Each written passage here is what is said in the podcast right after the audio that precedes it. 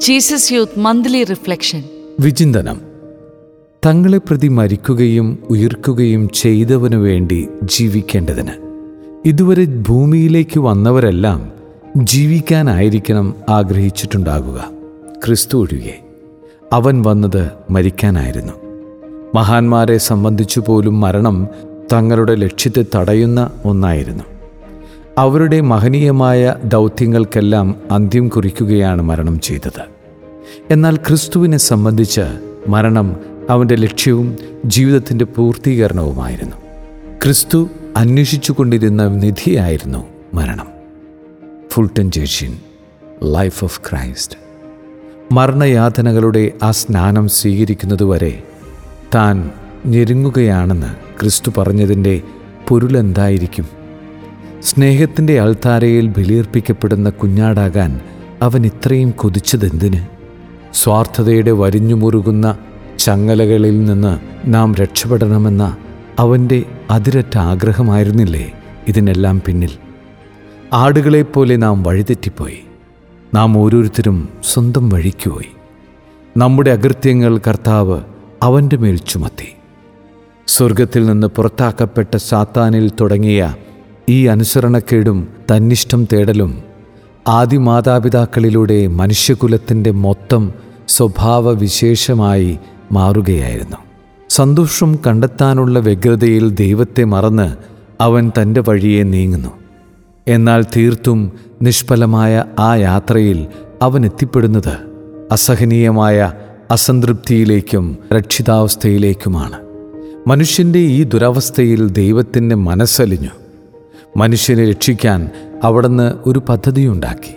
Arch bishop Sheen വ്യക്തമായി പറയുന്നു അഹങ്കാരത്താൽ മറുതലിക്കുകയും തന്നിഷ്ടത്തിൽ ജീവിക്കുകയും ചെയ്യുന്ന ഈ ലോകം അനുസരണ എന്ന മൂല്യം പഠിക്കുവാനായിരുന്നു കർത്താവ് മൂന്ന് മണിക്കൂർ കുരിശിൽ യാതന അനുഭവിക്കുകയും മൂന്ന് വർഷം പഠിപ്പിക്കുകയും മുപ്പത് വർഷം പൂർണമായ അനുസരണയിൽ ജീവിക്കുകയും ചെയ്തത്.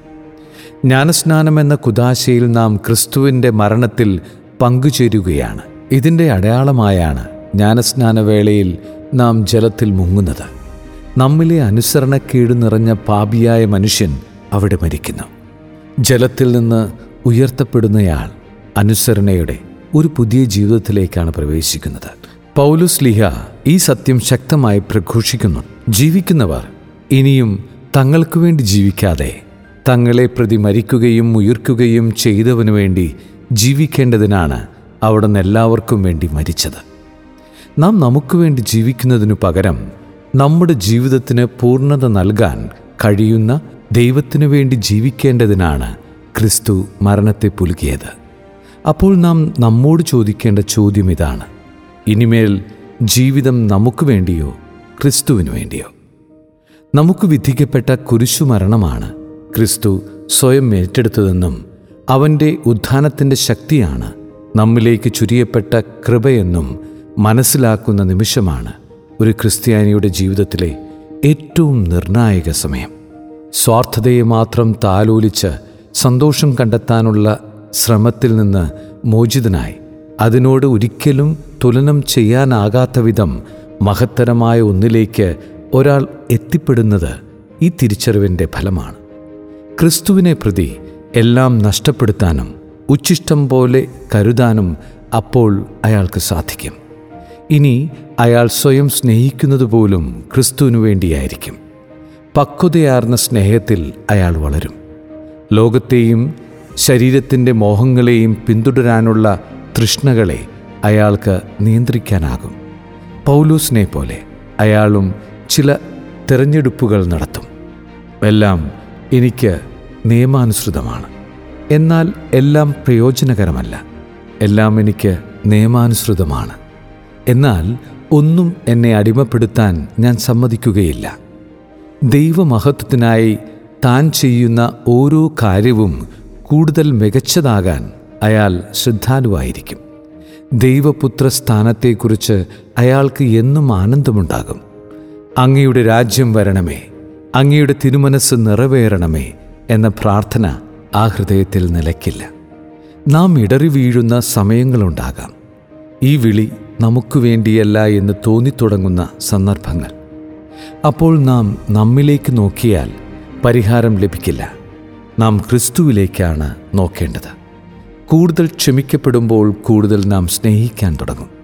വില കൂടിയ സുഗന്ധ തൈലം യേശുവിന്റെ പാദങ്ങളിൽ പൂശിയ സ്ത്രീയുടെ പ്രവൃത്തിയും യേശുവിൽ നിന്ന് അവൾക്കനുഭവിച്ച പ്രശംസയുടെ വചനങ്ങളും നമ്മെ തന്നെ പൂർണമായി ദൈവത്തിന് നൽകുന്നതിലേക്കാണ് വിരൽ ചൂണ്ടുന്നത്. നമ്മുടെ വെള്ളക്കൽഭരണിയിലെ വിലപിടിച്ച തൈലത്തിൽ നിന്ന് ഒരു തുള്ളി പോലും നമ്മിലേക്ക് വീഴ്ത്താതെ പൂർണമായും അവനെ അഭിഷേകം ചെയ്യാനായി മാറ്റിവെക്കാം. നമ്മുടെ ജീവിതങ്ങളിലും ശുശ്രൂഷകളിലുമെല്ലാം ക്രിസ്തുവിനെ ദൃശ്യമാക്കാനായാൽ അതാണ് ജീവിതത്തിന്റെ പൂർണത. വിശുദ്ധ ഇഗ്നേഷ്യസ് ലയോള പഠിപ്പിച്ചതുപോലെ ക്രൂശിൽ മരിച്ച ക്രിസ്തുവിനെ നമുക്ക് ധ്യാനിക്കാം.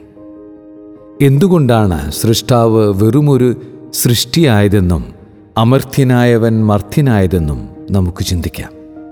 നമ്മുടെ പാപങ്ങൾക്കു വേണ്ടി മരിച്ച ഈ സ്നേഹത്തിന്റെ വെളിച്ചത്തിൽ നമുക്ക് നമ്മിലേക്കൊന്ന് നോക്കാം. അവൻ നമുക്ക് വേണ്ടി മരിച്ചപ്പോൾ നമ്മൾ അവനു വേണ്ടി എന്താണ് ചെയ്തത്? എന്താണ് ചെയ്തുകൊണ്ടിരിക്കുന്നത്? എന്താണ് ചെയ്യേണ്ടത്? ഈ സ്നേഹം നമ്മെ പ്രചോദിപ്പിക്കുകയാണ്. നമുക്ക് അരമുറുക്കി വിശുദ്ധരുടെ ഗണത്തോട് ചേർന്ന് പ്രഖ്യാപിക്കാം. ഞങ്ങൾ ജീവിക്കുന്നെങ്കിൽ കർത്താവിന് വേണ്ടി ജീവിക്കുന്നു. അപ്പോൾ സ്വാർത്ഥതയുടെ ഇരുളിലേക്ക് വീണുപോയ ലോകത്തിൽ ക്രിസ്തുവിന്റെ സുഗന്ധമാകാൻ നമുക്ക് സാധിക്കും.